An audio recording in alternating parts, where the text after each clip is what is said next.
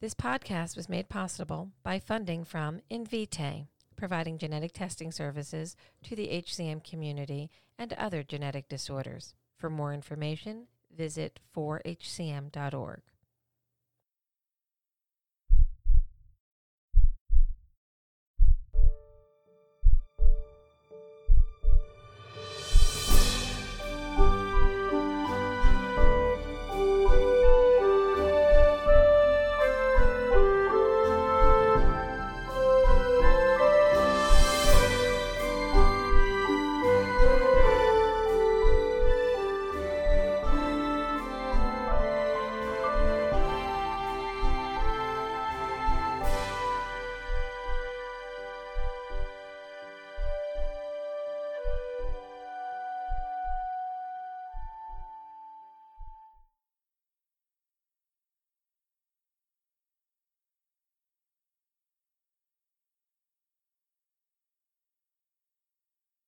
When diagnosed with hypertrophic cardiomyopathy, there is a very complex maze that patients have to navigate through to better understand their disease.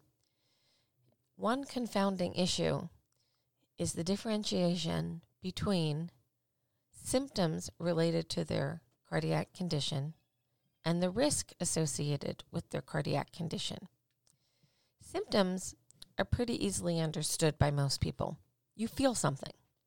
You feel chest tightness. You feel your heart race. You feel palpitations or you feel your heartbeat. Some people hear it. Some people watch their chest rise. Some people get short of breath while sitting still. Some people get short of breath with exercise, stairs, and more pronounced so after meals. These are symptoms. They are easy to communicate, to medicate, and to potentially treat with such things as surgery or alcohol septal ablation for obstruction. What's more complicated is understanding risk of sudden cardiac arrest. Now, one would think intuitively, and they would be incorrect, that symptoms equal risk 100% of the time. And it's simply not true in hypertrophic cardiomyopathy somebody can have no or minimal symptoms and be evaluated to be at high risk for sudden cardiac arrest. These risk factors have been studied for years. And while there is some debate among professionals about which risk factors hold the highest amount of weight or newer risk factors coming on, experts in the field of hypertrophic cardiomyopathy treatment and management know that the following items are viewed as high risk phenotypes. First, and obviously, a previous cardiac arrest puts you at higher risk of having a second cardiac arrest. So that one's kind of easy. Once you've had an arrest, you tend to take it seriously because that arrest could be considered a symptom because something physically happened to you. The rest of the risk factors are a bit more nuanced. First, would be a family history of sudden death of one or more first degree family members definitively, arguably second degree family members.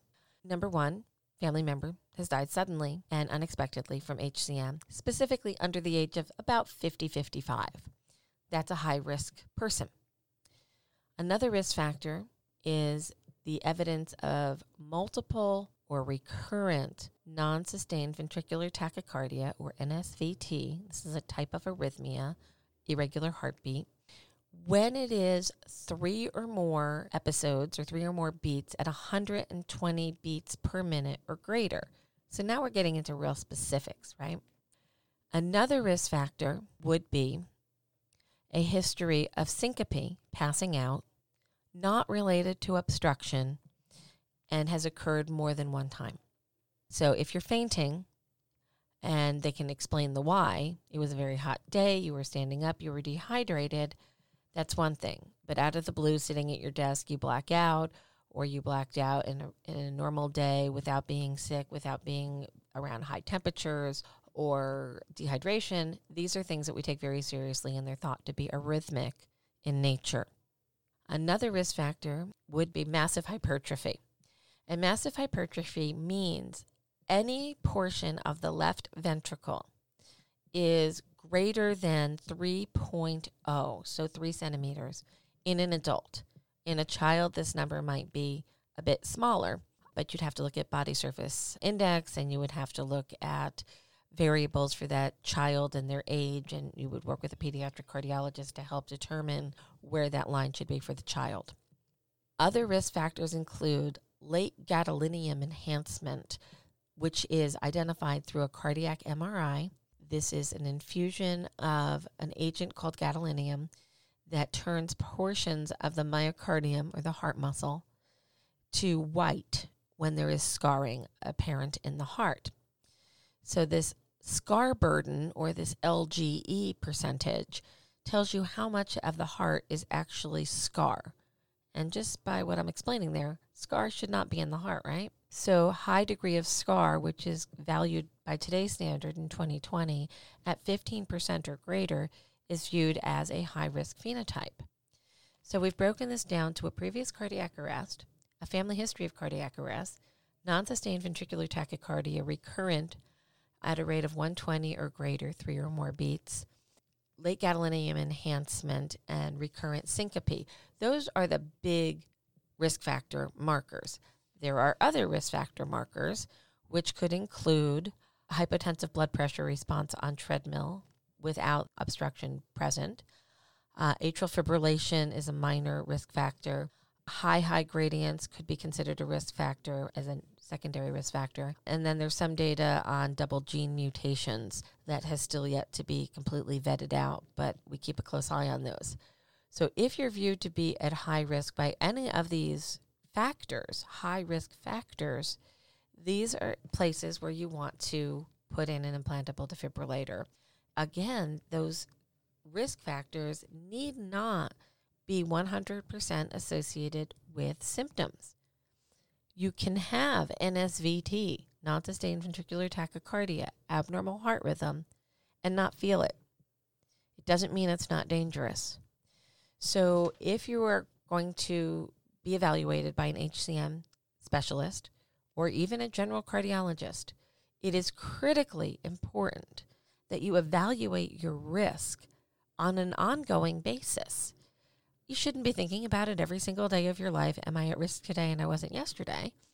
But you should periodically, annually, or maybe every 18 to 24 months, make sure that you're getting a risk assessment, which would include a Holter monitor or an event monitor, an echocardiogram, a checkup with your cardiologist, a review of all your symptoms, a review of your family history. When you put all of these pieces together, you can create a very clear picture of your known risk factors as of that day. I will pause and tell you an important message that we're not 100% on risk stratification. We're pretty darn good right now at identifying high risk people. We're pretty good at defining mid level risk, and we're pretty good at defining low risk. But in none of these categories should it be confused with zero risk. There is never zero risk of sudden cardiac arrest. But in some populations, the risk might be calculated at under 1% per year. If you are low risk, you can't say no risk. And that confuses people. So we tend to use percentages over a five year period. And the numbers that certain literature has pointed to is 4% per year or greater is a moderate risk, and 6% per year over a five year period uh, is considered high risk. So we're never in the, you know, ridiculously high, you know, there's a 99% chance I'm going to have a cardiac arrest. It doesn't work that way. We're looking at numbers in the area of 5 to 6 to 7% being higher risk and under 4% being low risk. And there's that moderate space in between. So it's really important to go over these numbers regularly with your physician. And if it's determined that your risk is higher than you and your physician are comfortable with, an implantable defibrillator could be considered. If they're low, you still may want to have a conversation with your physician about the benefits versus the risks of having an implantable defibrillator. The goal of this particular podcast is to help you understand the difference between high risk, and symptoms. And I'm bringing this to you today because on our Facebook community, there's been some communications about what is the difference between high risk and symptoms. so we've had this discussion in social media, and we did a little conversation about this last week. Only to come to the office on a Wednesday morning and get a phone call from a mother who has a 33 year old son who had a cardiac arrest on Monday. And he had not been to get evaluated by a center of excellence in a long time because he didn't have any symptoms, so he thought he was okay. That brought to mind the story of Mitchell Cole and Cole Mitchell.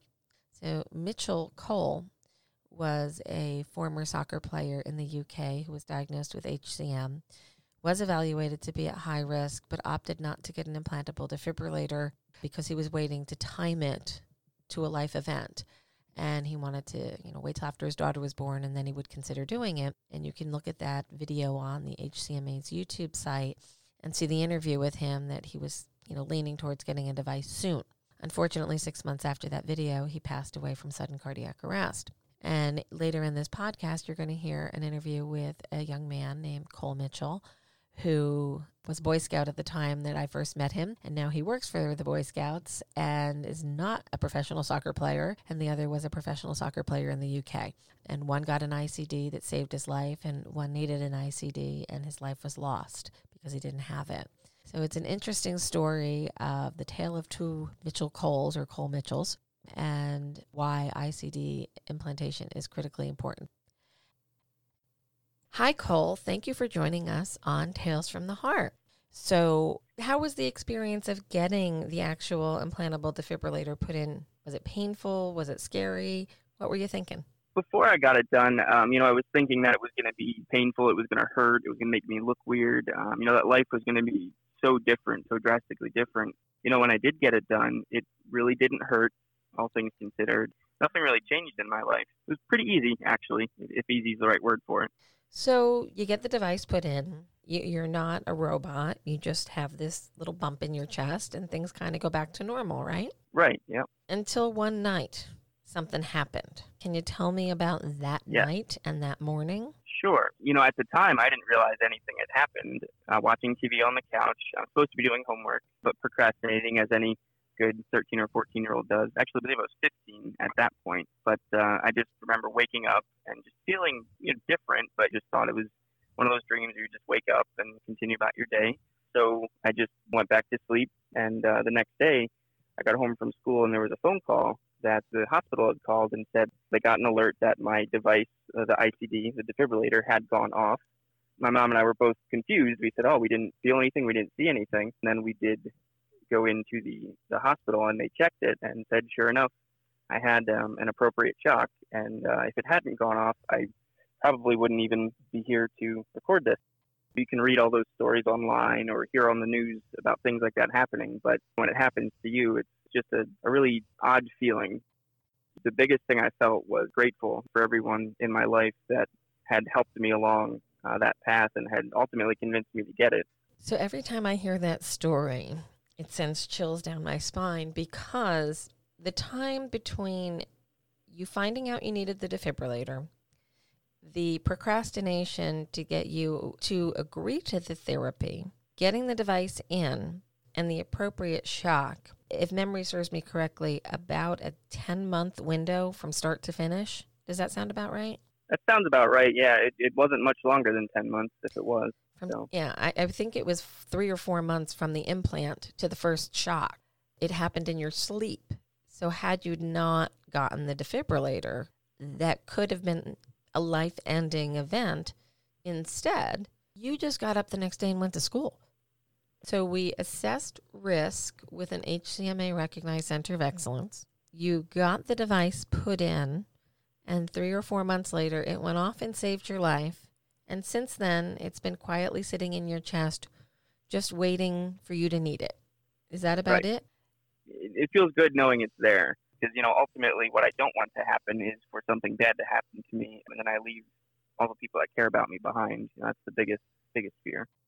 If you could speak to another young person who is told you have a disease that you might not feel, but it's placing you at risk and you need this technology. What would you tell that young person today about taking the actions to protect their life? Um, I, I would tell them that I was there in that scenario and I would share the story that got me there. I know at that age, one of the big things is that you don't really listen to someone unless you can relate to them. I'd make sure they could understand that. Mean, then I'd basically just tell them to, to get it done and listen to the experts. They're the experts for a reason. I hope you find this conversation informative. If you're on the fence about to ICD or not to ICD, uh, with HCM, I would encourage you to have a nice long conversation with an HCM expert. You can always find our HCMA Recognized Center of Excellence directory on our website at 4hcm.org. And hopefully, you can find a physician that can help you make good choices for yourself and your family. Thank you for listening to Tales from the Heart. The HCMA would like to thank Rode Microphones for their support of this podcast. Rode Microphones generously donated the Rodecaster Pro soundboard to help make this podcast possible and to help us sound so good. Thank you, Rode Microphones, for your support.